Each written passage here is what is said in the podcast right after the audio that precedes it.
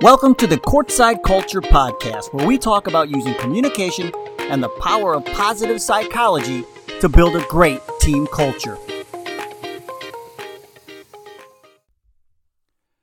Hello, and welcome to the Courtside Culture Podcast. I'm Dave Gronczynski, and today we're talking to Matthew Raidbart. He's the Executive Senior Associate Athletic Director at the University of Hartford in West Hartford, Connecticut, and he's responsible for compliance and student athlete success. He's been an assistant athletic director at a couple of schools and an assistant coach at Chicago State, Dartmouth, and Western New Mexico. He's also the author of a book titled Lead Like a Pro Effective Leadership Styles for Athletic Coaches. Matthew, thank you so much for joining us here on the Courtside Culture Podcast. Thanks so much for having me, Dave. Really uh, excited to be here. Looking forward to it. Now, see, you're a great guest in my eyes because you're a basketball junkie who knows a lot about player development, but you can also provide a ton of insight on coaching development and leadership styles as well. But let's start here. My first question for you is How did you get to where you are today? Yeah, so, you know, growing up, I always wanted to be a college basketball coach. Uh, it was just my dream. I loved March Madness, uh, just loved everything about it. Uh, so I, I, always had coaching in the back of my mind.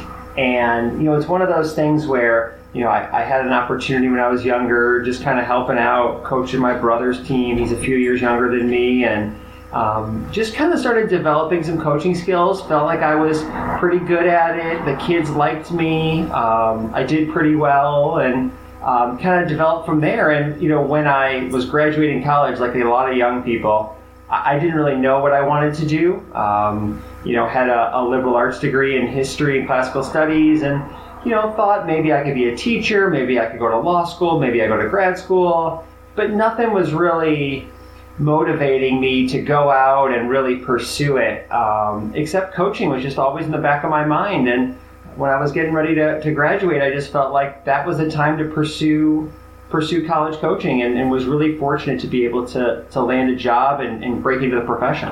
Well, I know you did your undergrad at Indiana, IU. I mean, basketball kingdom, right? Were, did you play in high school? Did you play growing up? So, you know, I played, I didn't play in high school. Um, I played until through the eighth grade. Um, looking back on it, not entirely sure why I didn't play in high school. I think I got a little discouraged by it. I was, I was always very tall growing up, and then in around eighth grade, I, I stopped growing and um, I became a big man who was the same height as all the guards. And uh, I think I got a little discouraged by it, and just I didn't really stick with it. I, I liked playing, but I was always more interested in the coaching side of it, asking questions, why we're running these plays, helping guys get into different spots. Um, I, I, think I just more gravitated towards the coaching side of it. And, you know, but I, looking back on it, I really made things about as difficult on myself as I possibly could in terms of breaking into college coaching. I didn't play in high school. I, I wasn't a manager at Indiana. I didn't pursue I, I didn't know. I didn't even know these things were options trying to be a, a manager at IU or get involved with the program in some way. I really hadn't done anything with college coaching or high school or playing except for coaching my younger brother's uh, travel teams in high school and college. But to me, that makes you an even more interesting guest to me and, and, and even more interesting in the fact that you know the, the way you've developed your your resume and you know and became a coach and all, all that so because to me like you almost had when you when you started this whole this your career you almost have like that outside perspective looking in. Since you didn't play in high school and, and you don't have a lot of those experiences, I think you have more of a, you know an, an objective look at coaching and leadership. Uh, what do you think? Looking back on it, do you, do you do you think you have that perspective? You know, it, it's such a great point, and you know, not not to kind of skip ahead too much, but um, you know, at University of Hartford, our previous athletic director, she was tremendous she was the, she was the general counsel and she was our interim athletic director and so she didn't have an athletics background but she brought it in. So she brought an entirely different perspective and leadership style, and I learned so much from her about how she saw things, how she viewed things as a person who was on the outside looking in, who hadn't risen through the ranks in athletics to be an athletic director. She was looking at it, you know, she looked at it through uh, the lens of, of somebody from the legal profession, somebody who'd succeeded outside of athletics. And I learned so much from her and really added so many things to my leadership practice that are so important for me now. And I think you're 100% right getting that outside perspective, getting that different view is extremely helpful, especially in a profession like athletics, coaching, where once you're in it, you can really get into a bubble where that's all you do, all you see, all you read about, all you watch. And it can be hard to get those outside perspectives. Yeah, you can't see the forest through the trees. You know, and, I, am I'm, I'm just curious because I'm sure other people who are listening are probably wondering the same thing. Doing your undergrad at IU, this basketball mecca, did that influence your your thinking at all? Did you have any connection to the basketball program there while you were a student, even though you hadn't played in high school, but you knew deep down inside that you wanted to coach? So, you know, one of the reasons why I chose IU was for for athletics, for the Big Ten. You know, I grew up in Chicago, so it was Big Ten country. Uh, just love the Big Ten. You know, my dad and I used to watch Big Ten football, Big Ten basketball. I knew I wanted to go to the Big Ten. Uh, you know, I had one of those kind of magical visits to Indiana um, during my junior year in high school where, you know, you go on the perfect day and the weather is great and everything falls into place and you just feel like that's the place for you. Uh, you know, growing up, I always admired Indiana basketball. Bobby Knight was the coach. You know, they had great success. So it was one of those things where you know, the sports were a big part of it for me. I wanted to be a part of that Big Ten culture, uh, be a part of that environment.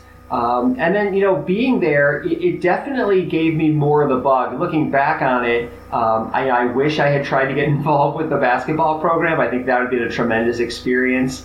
Um, if I had to do over again, I would certainly be, be working, have worked on that and tried to do it. But just being there, going to those games, the environment at Assembly Hall sold out. You know, the banners hanging from the from the ceiling, the national championships, all the great players that were there. I, I think absolutely it influenced and really continued to to um, stoke my the fires within me to be a, a college basketball coach. So the the early days. You, know, you get your you, you, get your first couple of jobs, and and you were an assistant coach early on were were were there instances were there things that you were seeing or learning that pushed you towards the direction where you are today because now you're you're you're I mean you're in charge of hiring coaches, right? So take me back to those early days as an assistant coach and what you saw. Did you see holes in maybe? And I, am you know, and, I, I don't want you to throw anybody under the bus, obviously, but just from your outside perspective looking in, did you did you look at coaching and say, you know what? I think there's there are different ways we could be doing this. I think there there there are better ways to lead. Were you experiencing some of that as a as a young assistant coach? So I've always been somebody, and and I encourage this for not only coaches but really everybody. I've always been somebody who looks at something like a practice, a policy, a plan, whatever it is, and, and asks why are we doing it that way? Not in a in a negative way, or I'm not second guessing. I just always want to know why are we doing that, you know? And if the answer is well, that's how we've always done it, then that's when I start to look for solutions or push back and say that doesn't mean it's the right way for now. Maybe it was when we started it, but let's look into some different ways to do things. I think you always need to be kind of learning, adapting, growing. You need to be flexible, open to change and you can't just hang your hat on, well, we've always done it this way, therefore we're always going to do it this way. And I think there is a tendency, and, and I think it is changing as coaches coaches evolve, especially now. But you know, when I got in the profession 15 years ago, I think we were still undergoing this transition between kind of the old school coach and the newer school coach. And there was this push and pull of, well, we've always done it this way, therefore we should always do it this way. But kids were starting to change faster and faster, and, and now it's it's rapid speed. And so when I first broke in, you know, sometimes I said it, sometimes I didn't, but I was always thinking to myself, why are we doing it this way?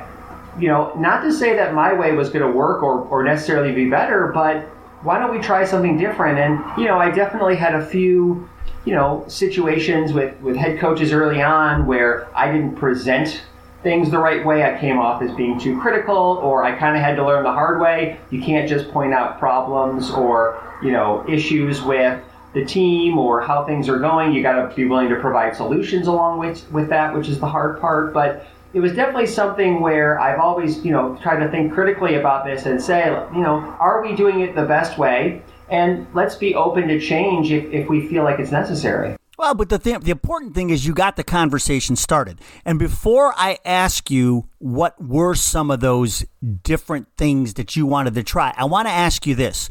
Can you explain because I think I know the answer, but I want you to tell me what is the difference between that old style coaching and that newer style coaching that you talked about that we're experiencing now here in the last 10 or 15 years?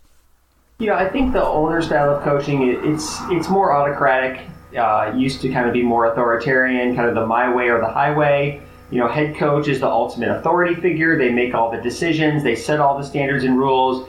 There's little opportunity for input and it's kind of you got to go along with with the program. You got to you know be making sure you're living up to the coach's standards, and if you're not, you know there, there's going to be you're going to find somebody else who will. Um, it's very inflexible, very rigid, um, but it's based on this kind of mentality that well, a coach has figured out a way that works for them. They've had success with it, and now they're going to fit those players into it, into that system, into that culture, and the culture and the system is going to be ultimately what wins or what continues that, that legacy of success.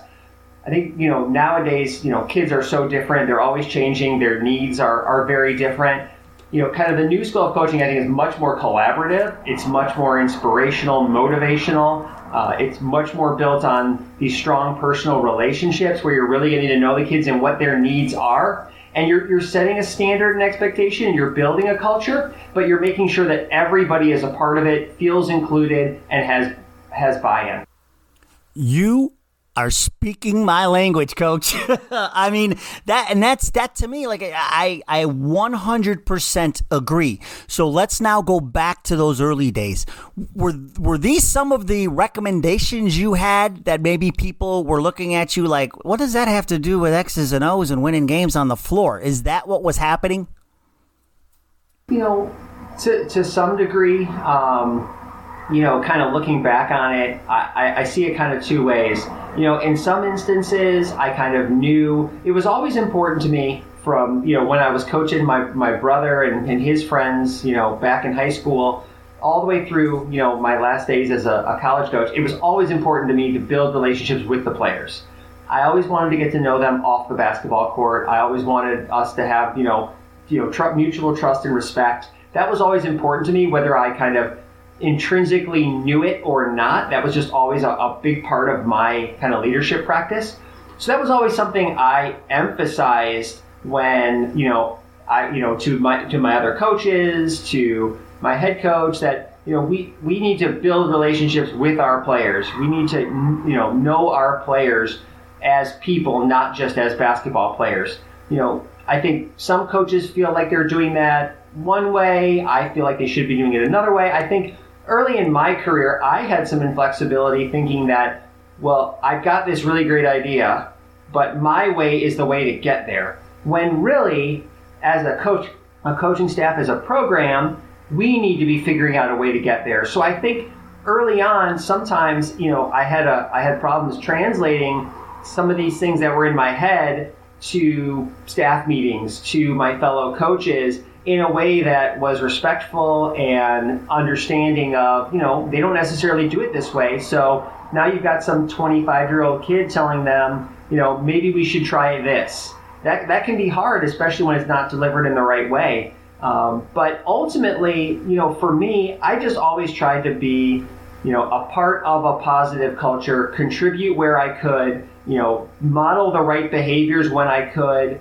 um, you know, and, and be somebody who is willing to listen and try to be, um, you know, a part of the team rather than somebody who's always trying to direct the culture or the program in the way that I want. Uh, I think that's really important is is kind of knowing when is time to really kind of push for something that's important versus okay you know what maybe on this one i need to kind of be a little more flexible and, and try to fit in a little bit better because you can't always be pushing your agenda. Otherwise again we're kind of going back to that mentality of well it's kind of my way or you know the highway or i'm the only one who's setting the culture for this program.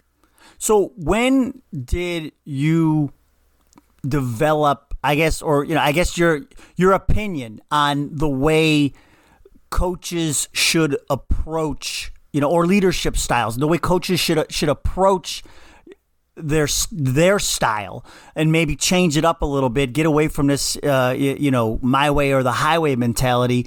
Um, is it did it just develop as you were you were an assistant coach and then took on these leadership roles in these assistant athletic director uh, positions? Or like when when did you did you look at the big picture and say yes this needs to be a major part of building a program and building a culture not not so much the on the court or on the field stuff but it's that off the court and off the field stuff. When did you decide this is what's I, I don't want to say it's more more important but uh, there's part of me that thinks that it could be more important. But when did you say like this is such an important part of building a great team culture and a winning culture at the same time?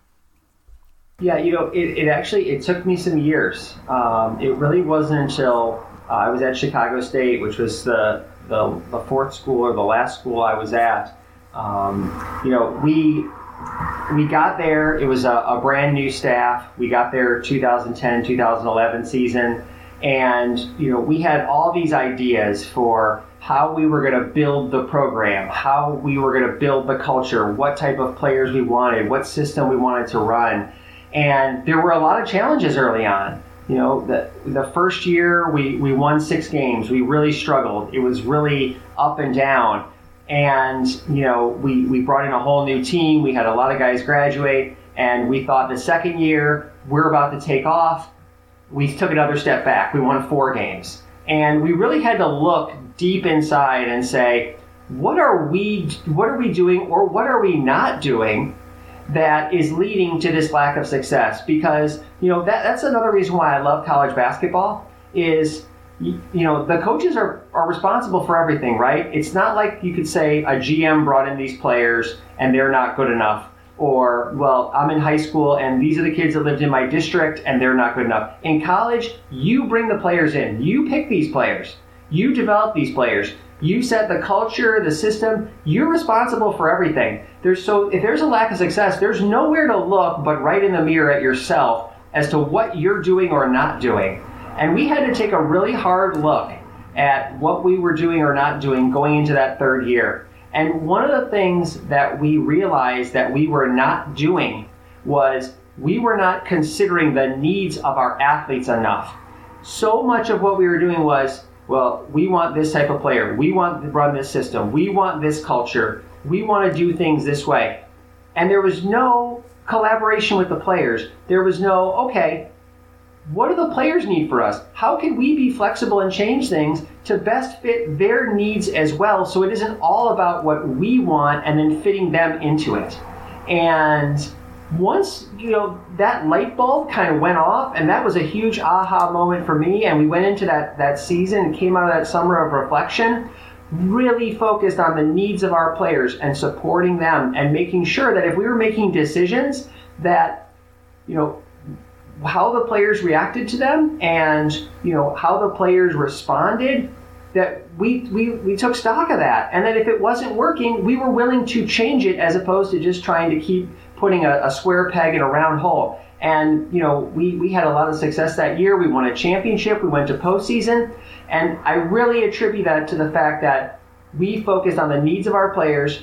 We supported them a lot better and we really let them be themselves. And i think that was so important. And that was when the leadership light bulb went on in my head that well the power of leadership culture relationships with your players this could really be transcendent if you're committed to it and you believe in it.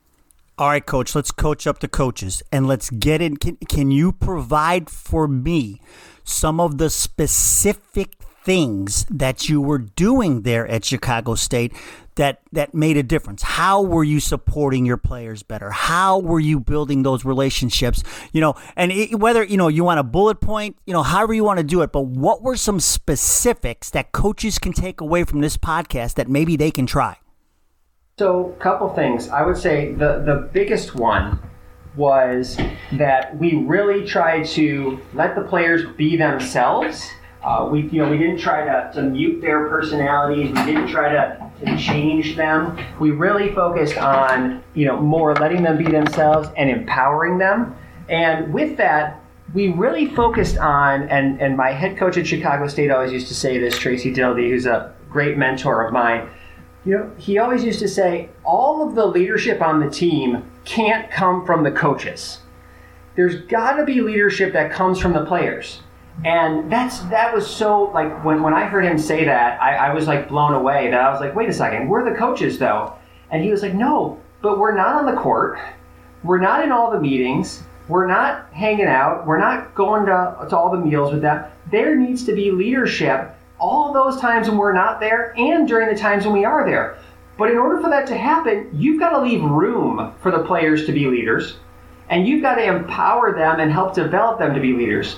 And you know, a, a, kind of story about how that happened with us at Chicago State was going into that third year, after we had really struggled in the first two, we had a senior who had been with us during the previous year where we won four games and just great kid, tremendous attitude, had a lot of leadership abilities. And but we didn't give him a lot of room that previous year to really be a leader.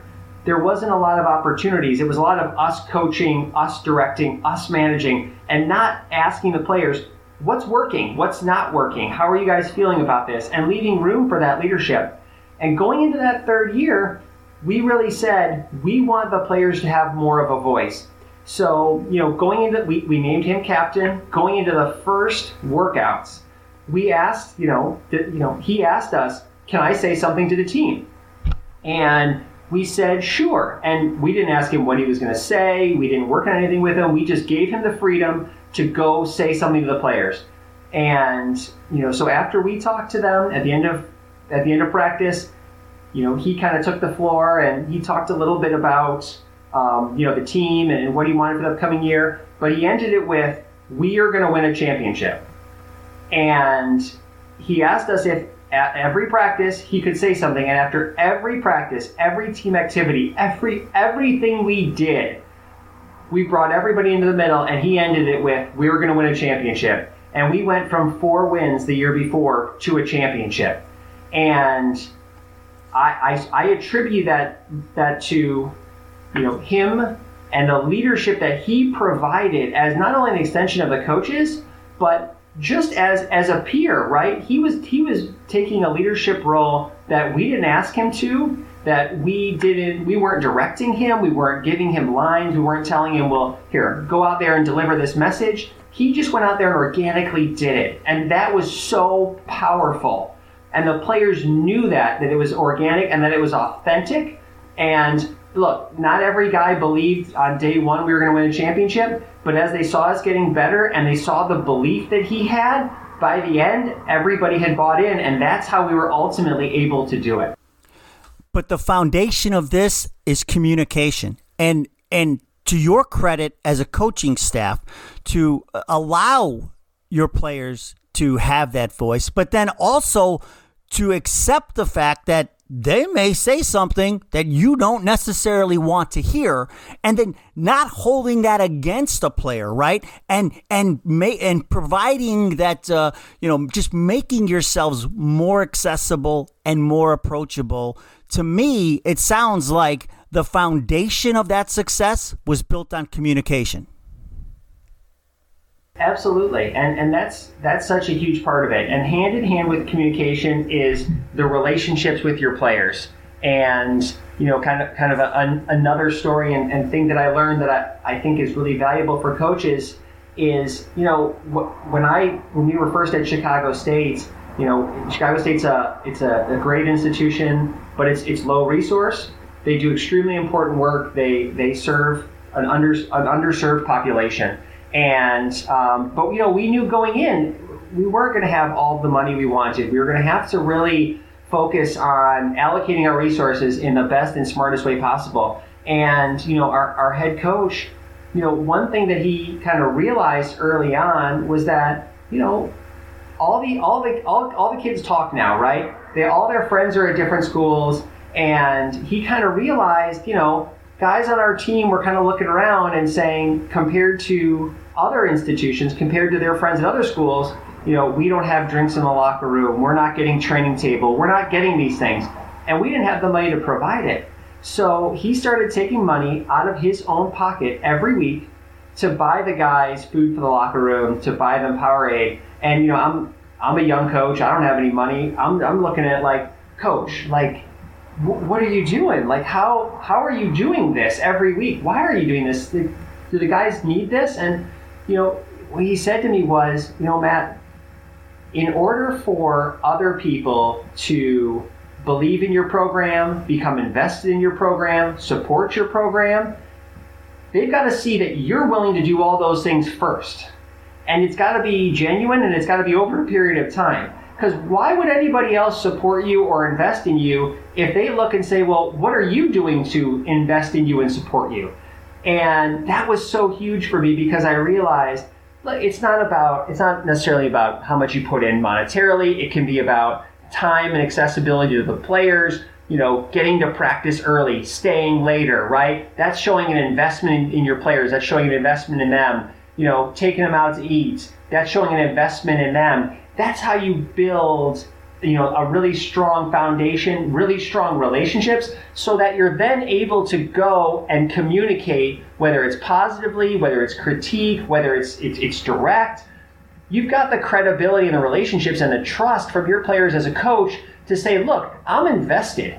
All right. If I didn't care about you, I wouldn't be investing all this time, money, and effort. So through my actions, you can see that I'm here for you and this team. So when I say something to you, it's with love and it's about getting you better and this team better. And when you do those things, the players respond to it and they, they see those efforts. And I think that's so that's something that I learned that always stuck with me that's so key is you gotta invest in your program in, in so many different ways before you could expect others to. Well, and what I typically hear on this podcast, and it, it's it's it's a common denominator with good cultures, is a lot of this stuff it happens off the court or off the field. It doesn't happen on the floor. It just doesn't magically appear this great team culture and wins. I mean, obviously if you have like, you know, if you're stacked, you know, I mean, you're going to beat more teams than than you play, right? But but for the for the for the teams that aren't stacked, I hear it consistently, coach. It it really starts off the floor or off the field. Do you get that sense too? Yeah hundred uh, percent. You know the the relationships that coaches build with their athletes off the court is the foundation of it. You know when when guys came to my office, I always tried to ask them a question that had nothing to do with basketball right off the bat. Even if I knew they were coming, we, we set up a time to watch film. The first question I always ask them is some you know how's class going? How's your mom doing? Um, did you see the you know did you, did you see that have you seen this movie? Did you watch this show? ask them something, get to know them a little bit, and then be willing to share things about yourself.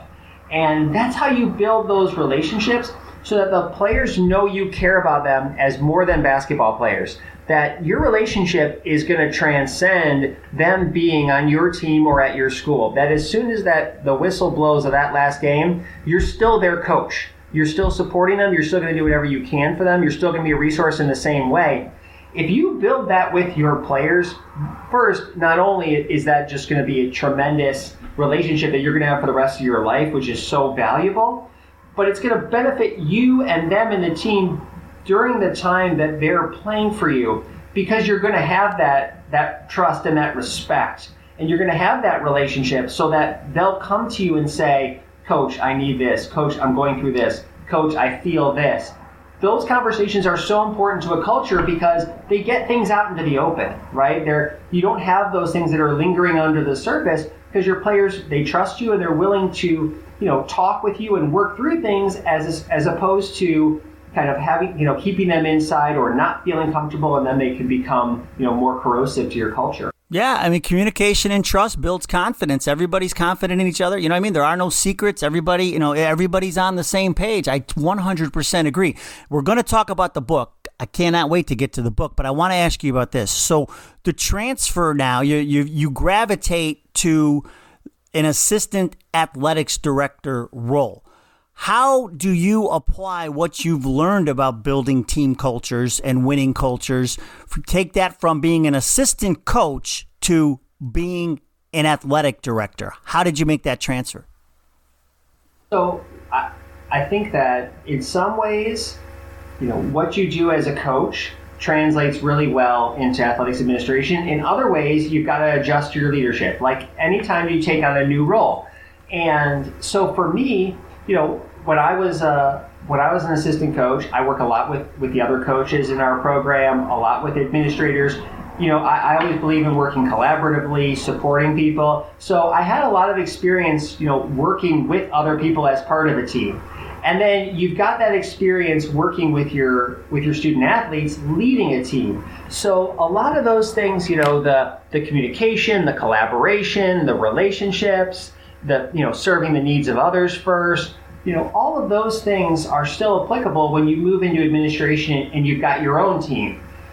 The kind of thing you got to look at with your leadership practice, and, and I had to learn very quickly early on, is that I am no longer leading or managing 18 to 22 year olds who are student athletes and balancing school and sports and a whole lot of other things. Now I'm managing and working with adults and more indirectly student athletes and a larger student athlete population. So I'm having less contact with more student athletes, but I still have the opportunity to affect positive or negative change based on those interactions. And then I'm working with all of these other coaches and staff members who I'm either kind of working as co-workers with or I'm managing. So I've got to adjust my leadership practice. And, you know, for me, when I was a, a coach, my leadership practice was really strongly rooted in transformational leadership. You know, I, I, really, I'm a very positive person. I focus a lot on positive and direct communication, building relationships, you know, um, you know, motivating and inspira- inspiring my players. When I get moved into administration, my leadership practice shifted. It became more servant leadership it was less about inspiring and motivating those that small group of athletes directly that I was working with, and it was more about what do the coaches need? How can I support them and make their job easier? What do what do the kids need? What do you know all these different student athletes all these different sports needs, and putting their needs above my own. So even though I was still practicing transformational leadership to an extent, my leadership practice changed and became more focused on servant leadership as I made that transition. So, is this what led you to write the book? Or, I mean, in general, what led you to write the book? So, we, when I was at Chicago State, I, I, I, went back to school while I was coaching to uh, get my doctorate in educational leadership.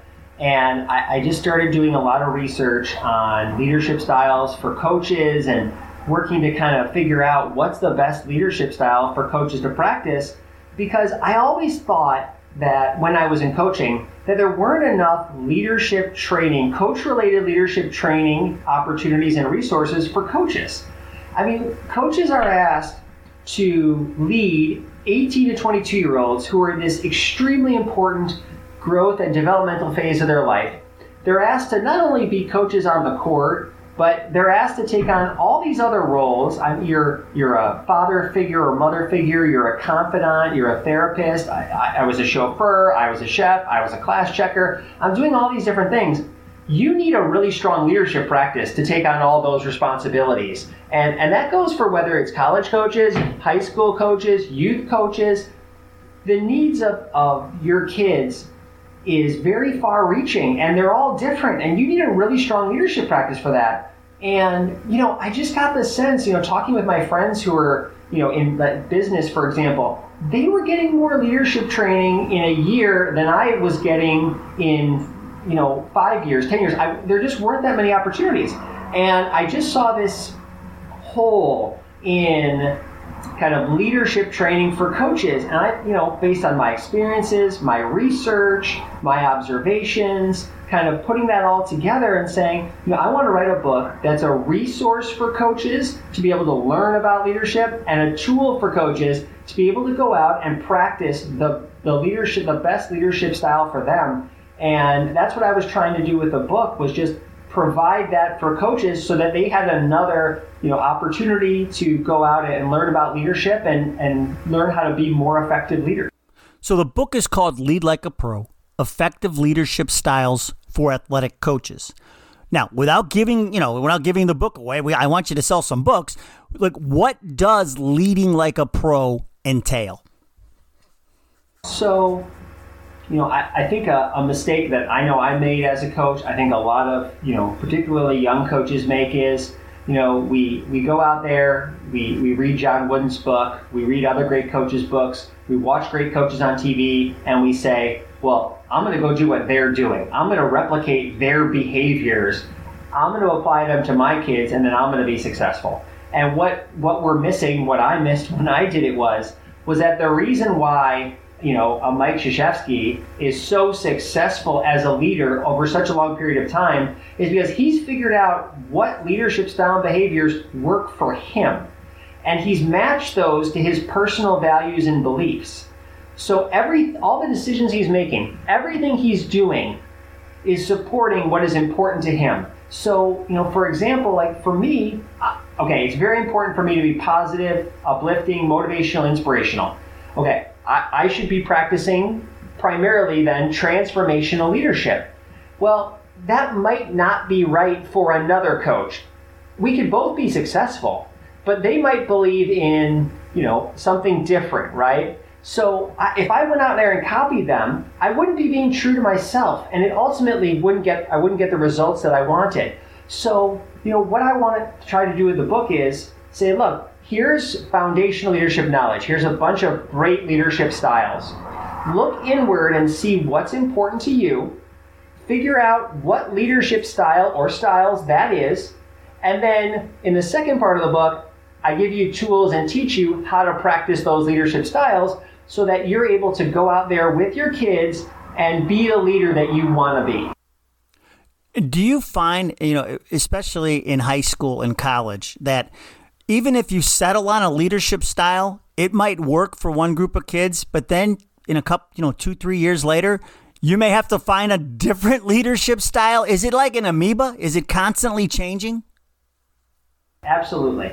Um, you know, I, I, think, and I, I give this kind of example a lot to coaches. If if last year you won every game, you won the champion, you won the championship, and you this year are bringing every kid back, and you're favored to win the championship. you can't practice the exact same leadership style and do everything the same you did the year before. Kids are going to change. Uh, you know, they're going to they're going to have they're going to incur different challenges during the year.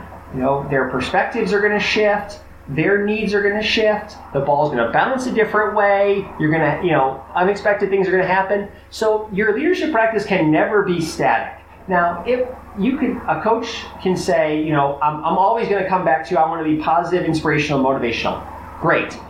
But how you do that might be a little different for every kid. You know, some kids that I coach, they didn't want all the praise, right? They were like, Coach, you know, I, I could tell they wanted, if they did something truly great, they wanted the praise, but they, they wanted the greats, not all the goods. Other kids, you know, they really needed to be built up through a lot of you're doing better, keep going, good job, all the way to great. So I'm, I'm still practicing the same leadership style. I'm just doing it in a different way because the needs of the kids are different. Yeah, and that's, you know, I, I 100% agree with that because every kid is different, you know, and, every, you know, not every kid is going to be comfortable coming up to the coach and, and asking coach, hey, am I doing what I'm supposed to be doing? Am I, are you getting what you need from me? You know, where other kids are going to be more vocal and they're going to, they're, you know, some of them don't even have a filter, which could be good. It could be a little, you know, could be bad. I've coached, you know, I just, and I'm just thinking of kids that I've coached over the years, you know, and, you know, it, it is, they're all so different. And this, you know, like you mentioned, the, the approach has to be different. And me personally, and I'll see if you agree, I think the onus is on the coach to look at each of those kids individually and figure out the best way to communicate with them. Oh, I, I completely agree. Um, and, and that comes down to the relationships like we talked about, but that also comes down to listening to your players. I mean, that was something that I had to learn and develop over time, and that was difficult for me was, you know, in order to understand what my players need from me, what the best way to coach them is, I've got to be be tuned into observing them on the court, but also listening to them, hearing you know what they're saying, actively thinking about wait, like he's he's telling me he doesn't understand this, and I'm saying no, you're getting it. Keep going, keep going. Well, he's telling me he doesn't understand. I need to, to change things a little bit. Even though the, everybody else in the team might have moved on, I'm not explaining it in a way that makes sense to him, right? So you know, it's about listening, looking for those cues. But I totally agree. It, it's your job as a coach to figure that out, right? And then fit it in with all the other players. You know that that's one of the things that you know is is so important about coaching is making sure that you're figuring out a way to relate to all of your players in order to build that strong team culture because uh, you know I think we've all been part of teams where you know if there's you know one player who it's not working for or who's having problems within the team culture, it, it could really, you know, corrode the entire foundation of what you're building. Well, right. And then, you know, if, if that if that player feels isolated, I mean, who knows where that could go? Because then, you know, like you said, the kids are talking all the time you know, that spills into the locker room and he's complaining about coach. Coach wouldn't explain it to me. I don't understand. Does he not care about me? You know what I mean? And it's like, it, it just, it could spiral out of control. And, and for what? I mean, really for nothing. You know, just all it would have taken maybe is, you know, an, an extra minute or two to hear the kid out and, and maybe just try a different approach or, maybe after practice just say hey you know come on over here. Let's let me let, us try this one more time. I want to make sure you have it. And going back to your point of showing your kids you're invested that would be another way to do it because now what is that what is that kid going to do? He's going to go home and she's going to say, hey why why were you after practice? He's like oh well coach wanted to make sure that i knew exactly what it was i was supposed to do on this play. And what's mom or dad going to think? They're going to think that is awesome to make sure you know he you know what I mean? It just it could go man it, it's such a fine line from from such a what seems like such a minute thing. It's a fine line from toxic to great culture. What do you think?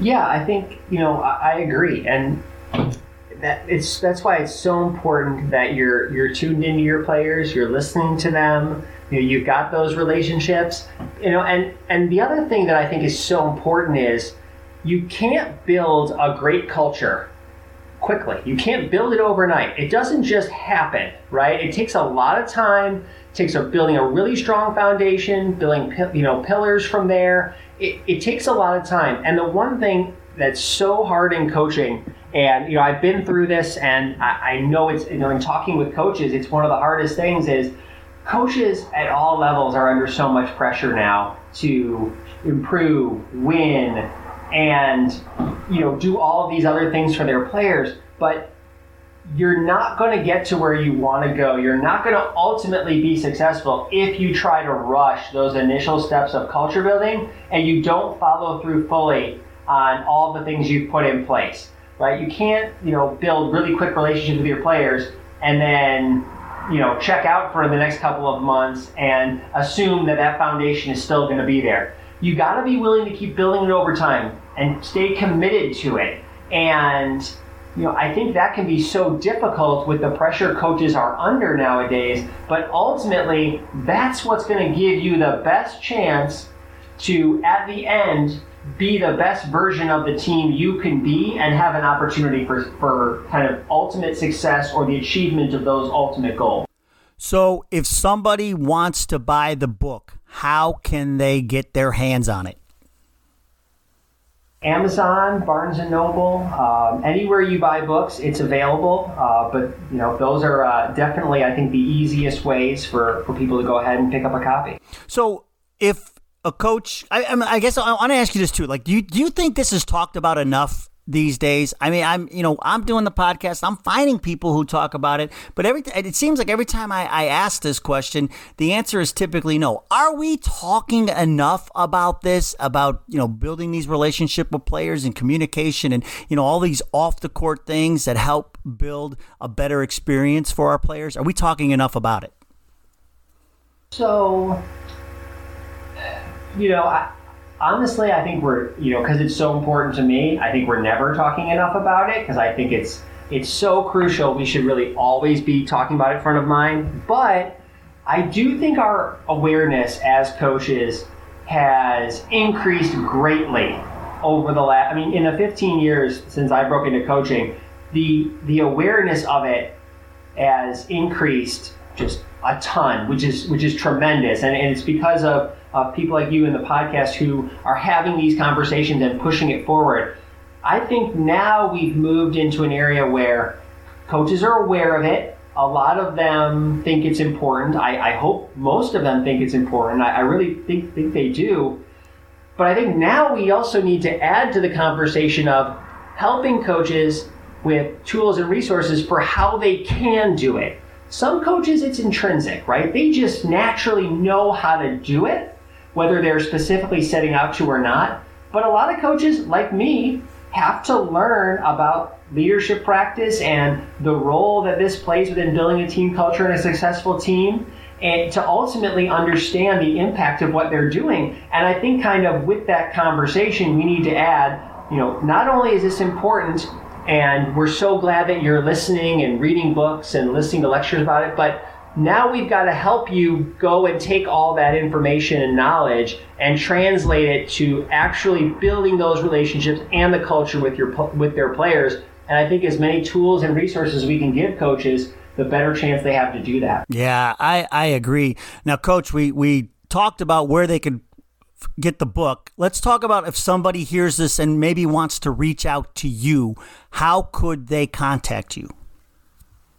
Yeah, so they can, um, they, anybody can contact me on LinkedIn. Um, I'm on LinkedIn all the time. Um, they can email me um, at my last name, Raidbard uh, Leadership at gmail.com, and uh, or through my website at uh, raidbardleadership.com. Um, but you know, always, always willing to have those conversations. Love having with coaches. Love talking leadership and coaching and culture. So welcome. You know, anybody has any questions or wants to reach out, I, that'd be great. Listen, folks, if a knucklehead like me can find them, the smart people of the world can find him and and get his insights. Like this has been so great. Like you were so perfect. And honestly, truth be told, it was it was Matthew who reached out to me. And this is what I'm hoping for. You know, I hope people hear this and say, you know what? I can provide some insights too. So I cannot thank you enough for reaching out to me and, and coming on the podcast. No, absolutely. I appreciate you having me on. This has been great, great conversation, and I, I hope we uh, opened a few people's eyes. You know, help help some people, gave them some information that'll be helpful, and we can keep moving the conversation forward. Okay, now before we cut you loose. We have to do what's the coolest and first things last. What's the coolest involves you, coach. What is the coolest place you've either either played, watched, or coached a game? Yeah, so uh, you know, I was really fortunate during my career to uh, to coach games in a lot of really big time environments and atmospheres. Um, you know, two come to mind quickly. Um, one is uh, when I was at Chicago State, we went to play BYU. Uh, a lot of people might not realize that um, you know BYU basketball is unbelievable, and that that building is unbelievable. And I just remember we were warming up. I think it's an hour before the game. They opened the doors and let the fans in, and all of a sudden we looked up in the stands and all of these fans were running to their seats like they were just going to run on top of us. Um, and they just were loud and into it from 60 minutes before the game on. It was an unbelievable environment. And the other one is uh, Michigan State. Um, when I was at Florida Gulf Coast, we went and played them in the opener after they had uh, been in the national championship game the previous year against North Carolina. and the environment was so electric that when coach was talking to us on the bench right in front of us, we could we couldn't even hear him uh, as a staff. It was so loud and electric in there. And um, those two, a lot of great places, but those two come top of mind. Yeah, those those experiences are priceless, man. I, I couldn't I couldn't even imagine. And again, this is why I like asking these questions because I, I, would never think BYU, right? I'm thinking Duke, Cameron Crazies, places like that, right? But but you know, to say BYU, you know, now it, you know, it you're, they're on my radar. I would have never I would have never expected you to say that. Yeah, uh, just and, and there's so many, you know, I, I, could, you know, I could keep going with so many, you know, of, um, it's not even only the big gyms. I mean, um, University of Vermont, St. Mary's up in California, like little, you know, smaller two, three thousand person gyms where the fans are on top of you and just unbelievably passionate. I mean, just two more um, that fans should really know about that are just tremendous and just such difficult places to play because the fans are just, you know, so enthusiastic. Uh, that's that's just awesome. Now, coach, the last thing we do is our list of first, which I like to call first things last. And so, coach, please tell me what was your first job? I mean, you had a lot of jobs already, but in basketball. But what was your what would you consider to be your first legitimate, your first real job? That would be uh, working concessions at the uh, local park district pool. Oh, there you go. Yep. Nice. If you were out of the sun, you didn't have to worry about the sunscreen, right? At least you were, you were undercover. exactly right. Yeah. So, so what was your first car?